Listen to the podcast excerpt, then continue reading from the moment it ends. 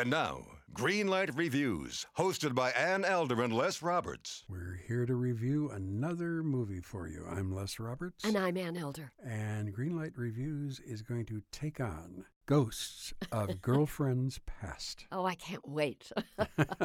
this was directed by Mark Waters, written by John Lucas and Scott Moore. This stars Matthew McConaughey, Jennifer Garner, Michael Douglas, Breckin Meyer, and Robert Forster and Anne Archer as the bride's parents. And this is a film that is really very, very smarmy. Ah, that's a good word. it really is. Matthew McConaughey plays Connor Mead. Connor Mead is a fashion photographer Listen, we all know that Matthew McConaughey is a very good looking guy. Oh, sure. He's drop dead gorgeous. Come on. So it's not a big shock to learn that Connor Mead is getting it on with a lot of different women. In fact, so many different women that very early in the film, he makes a conference call to the three women he is dating. Right. And breaks up with all of them at Well- the same time over the phone. He says, I'm going to have to do this in bulk. Right. Everybody was supposed to think that was funny. I thought it was really, really yucky. Listen, I was a bachelor for a long time, Right. I'm sure you broke up with three girls at the same time. but not on the phone. right. You know, Les, you bring up a very good point here. I don't think that Matthew McConaughey's character is so terrible. And I think that that's a big part of the problem with this movie that I really believe that if the main guy had been as rotten a character as say Ebenezer Scrooge was in the original Christmas Carol, then you would have something to hang on to. But because he's a you know, he's a bachelor about town. So what? So what if he breaks a lot of hearts? You know, we've seen this with a lot of characters. It's not so bad. He's a young guy. You know, if he were an older man and he had been doing that and he had been destructive in harming the lives of these women, then I could understand why. That's your dirty old man kind of. Well, that's. Alfie for Right, you. yes. And you know what? This movie needed Alfie. Then you could understand why the audience is being taken on this ride where the character's supposed to get his comeuppance and then eventually be redeemed. Well, he is attending the wedding of his brother, Paul, played by Breckin Meyer. Very good, by the way, Excellent. The only really straight acting character in this film. Right. Paul is marrying Sandra, played by Lacey Chabert. The less said about Lacey's character, the better. Very difficult, very difficult character. Profoundly unfunny. Her parents are a sergeant major from the Marines, Robert Forster, and his ex wife, Vonda, played by the beautiful Anne Archer. And of course, as the writers do in Hollywood, they have no other recourse except to make this woman sex starved and moody. Again, another cliche coming back to haunt us in this movie. I really You're didn't care for it. So, anyway, Connor is trying to talk his brother out of this marriage. He says, Why would you marry her? There are all these women out there. You're being crazy. And he's very serious about this. And that makes him a little bit unpleasant, I think. Not mean like Ebenezer Scrooge, but just, God, go sit somewhere Well, else. that's why the movie doesn't work.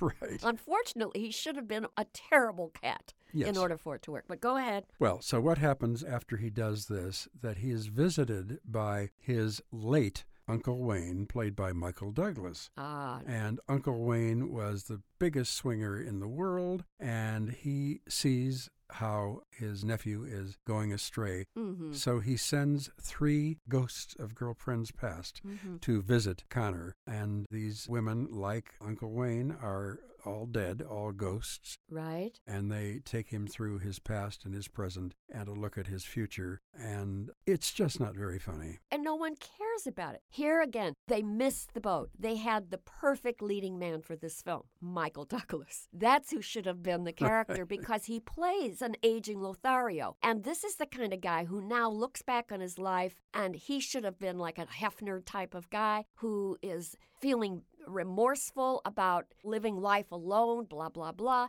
And then they could have developed the whole movie around that kind of a guy. Instead, they pick a character, as I've mentioned. He's too young and he's not all that terrible. He's a typical bachelor. So what? Well, it was his choice. I tried to relate to him, Yeah. but I just couldn't because the characters are not put together properly. Now, we have forgotten to mention that visiting this wedding rehearsal, Oh, yes. he runs into his very first girlfriend from when they were 10 years old, Jenny Perotti, played by Jennifer Garner. Exactly. And again, I don't think Jennifer Garner is helped very much by the script, nor is she helped by the director, Mark Walters. She looks gaunt, she looks tired. Some of that young, zestful wholesomeness that is so much a part of her on camera persona is just not here. And I didn't think that worked for her character either. Nothing in this film really works. It's not to laugh at, it's not to get tragic about. It's just, You just don't care. And it's kind of boring. It's It kind is. of a boring movie. Unless you also take a look at the women this character Connor Mead dumps. I have to be quite frank with you. I don't think any of the women showed very much responsibility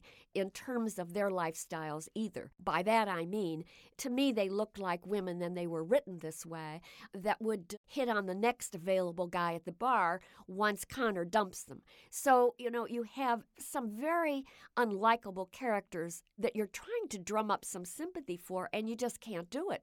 And that's the basic problem with this movie no sympathy, no compassion for the main characters. I think that this has turned into a big problem movie. There were moments in it Moments, a second or two. that I thought were kind of amusing. There were moments when Matthew McConaughey was almost forced to use his charm to act his way out of a not very good script. Exactly right. Well put, Les. And I think because of that, and because Michael Douglas was kind of charming in the film, I'm giving this a reluctant yellow light. I can't do that, Les. I I, just can't. I know. I thought the dream sequences were lacking in power and punch and relevance.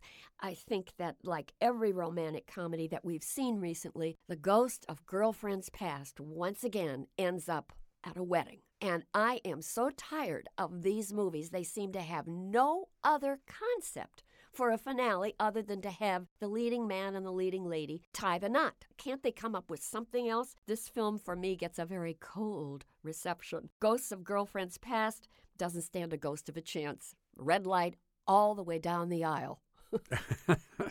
All right, a reluctant yellow light from me, a red light from Ann Elder for Ghosts of Girlfriends Past, directed by Mark Waters and starring Matthew McConaughey, Jennifer Garner, Breckin Meyer, Anne Archer, Robert Forster, and Michael Douglas. Until next time, I am Les Roberts, And I'm Ann Elder. and we're looking forward to seeing you having a great time at the movies.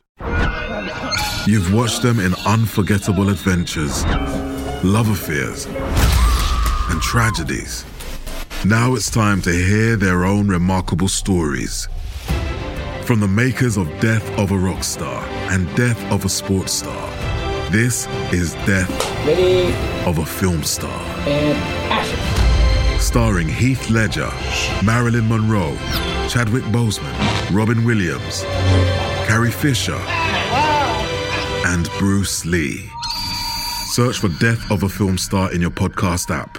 You've seen them tell stories. Now it's time to tell theirs.